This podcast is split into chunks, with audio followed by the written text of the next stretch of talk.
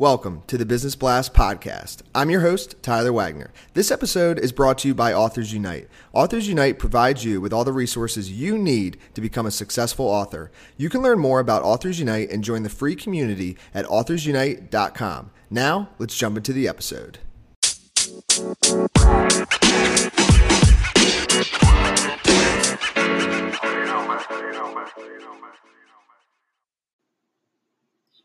All right, everyone, welcome back to another episode of the Business Blast podcast. I'm your host, Tyler Wagner. Today I have Joie Cheng with us. She is a best selling author, professional keynote speaker, and book publishing coach. So, welcome to the show.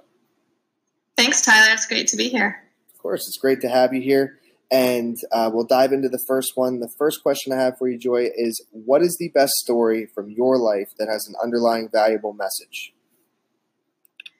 Well, when I was in my 20s, I went through a period of deep depression and suicidal thoughts. Um, and it was really hard for me to get out of bed. There were times where, you know, I would cross this bridge on the way to work and I would think about what would happen if I jumped off that bridge.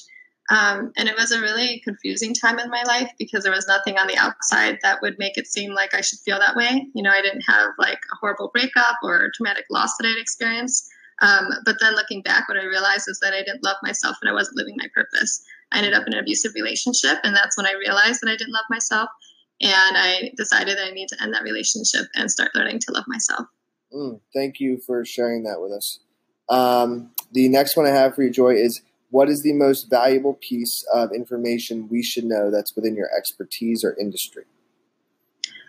So I have people that will say, you know, I don't know, I want to write a book, but I'm not really sure what to write about. And, you know, so I would say that it's a process that can unfold when you're working with somebody. So you don't need to know exactly what the book is going to be about because it, it could change. I've had clients that I've worked with who came in with one idea and then it became a different, you know, their book became something different.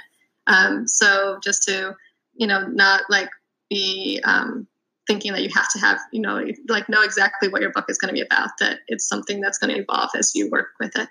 Agreed. And what is your best piece of overall business advice? So, not necessarily industry specific.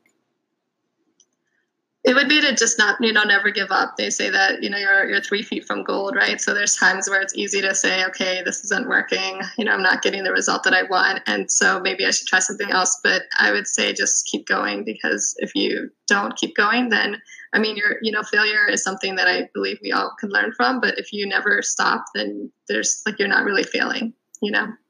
And um, if you could give your younger self one piece of advice, what would that be? To trust yourself. Um, I think that I have learned, you know, through my years that the more that I trust myself, I mean, whenever I do trust myself, that it never, I mean, I'm never regretting trusting myself when I make those decisions. And it might tie in then, but in your opinion, what is the key to happiness? I would say it's actually gratitude, you know, and being in the moment because when you're in the present moment, um, in my experience, like it's hard to not be happy when I'm in the moment. It's usually when I'm when I'm upset about something, it's because of something that happened in the past, or you know, if I'm feeling anxious, it's about something in the future. So really, just being in the moment. When you're in the moment, it feels like there's nothing wrong in the moment. Could not agree more. And uh, what is the best book that you've read, and what was the number one thing you learned from that?